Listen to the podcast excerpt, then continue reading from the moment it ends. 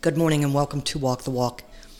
This weekend, a group of women, there were five of us, I guess that's a group, of women went out to dinner. And we had a lovely time.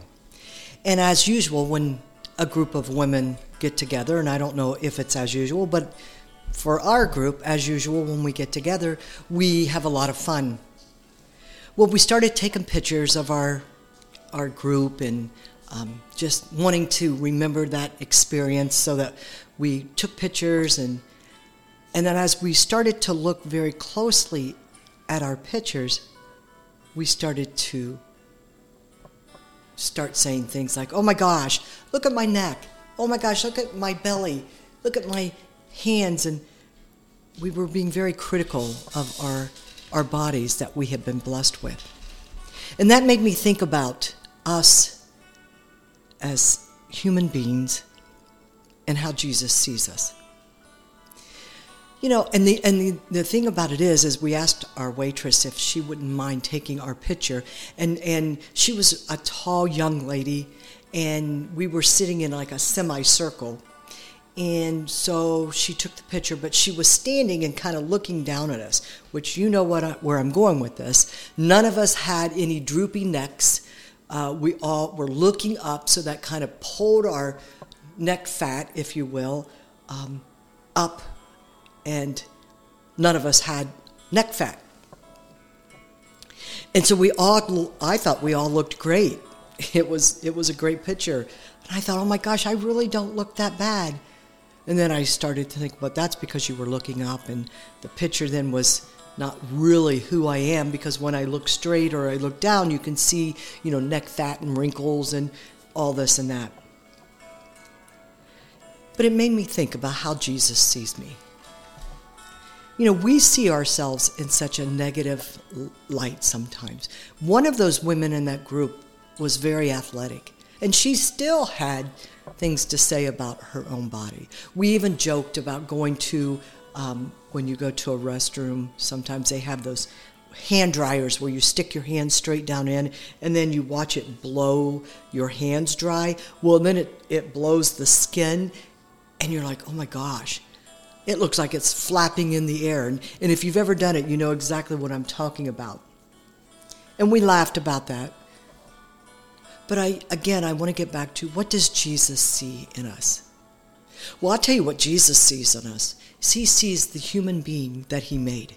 He sees the person that he put together with heart, a brain, blood vessels, um, all kinds of body parts, your organs. And you know what all that takes on a daily basis to keep us going. And we forget about that. We forget about what's happening on the inside. We can only look and see what we see on the outside, but Jesus knows our insides. He knows that heart of ours. He knows what it's made of. He made it. But He knows how it's evolved over time by our experiences, by what we go through in life. Really does affect our heart. But Jesus says, I, I gave you that mortal body, and that one day that body is no longer going to be needed. For those of you who've accepted me as your Lord and Savior, that body that you see in the mirror, that you cover up with makeup, that you try to work out, that you drink this and you do that, trying to make that body look different Jesus says, that, that, that outside does not make a bit of difference to me. It's what's happening on the inside. And for us to think about this, think about what he has done to make that body on the inside work together. To make me right now just be able to speak to you is hard to even understand. We cherish these outside bodies just a little bit too much. I mean, you see people doing it all the time facelift, boob lift, uh, they have the fat removed from here and, and have the lips injected there and have the eyes pulled up here. I'm sure you've heard that joke where somebody had, Jesus had told this person, you know, you're going to live to be 99 years old. And she ended up dying at 85. And when she got to heaven, she said, Lord, you said I was going to live to 99 years old. He said, You were, but I did not recognize you. Because you changed that outside so much that you became unrecognizable. You probably have seen the famous people and their botched um, work that had been done on their faces, and, and some of them go back and try to re- go back to what I had, take this off, and they're like, sorry, but we removed what it is you wanted us to remove. We can't go back. You have to live with what you have created. We need to be very careful about what we try to create. We need to be very careful about trying to remove what God has, has given us. Oh, we have all yeah, abused our bodies with bad food, lack of exercise, um, too much sun. We've done it. All of us have done it, and it does take its toll on our bodies. But that does not affect the inside of us. The inside of us cannot be changed. Now, but your heart can by what you do. Your heart for Jesus Christ can change. You can fall in love with Jesus again. You say, How? I say, Learn about who he really is. Take time out of your day, out of your busy day that creates all of this havoc on your body. Take some time, carve out time for Jesus. I personally get up early in the morning and at least devote one hour.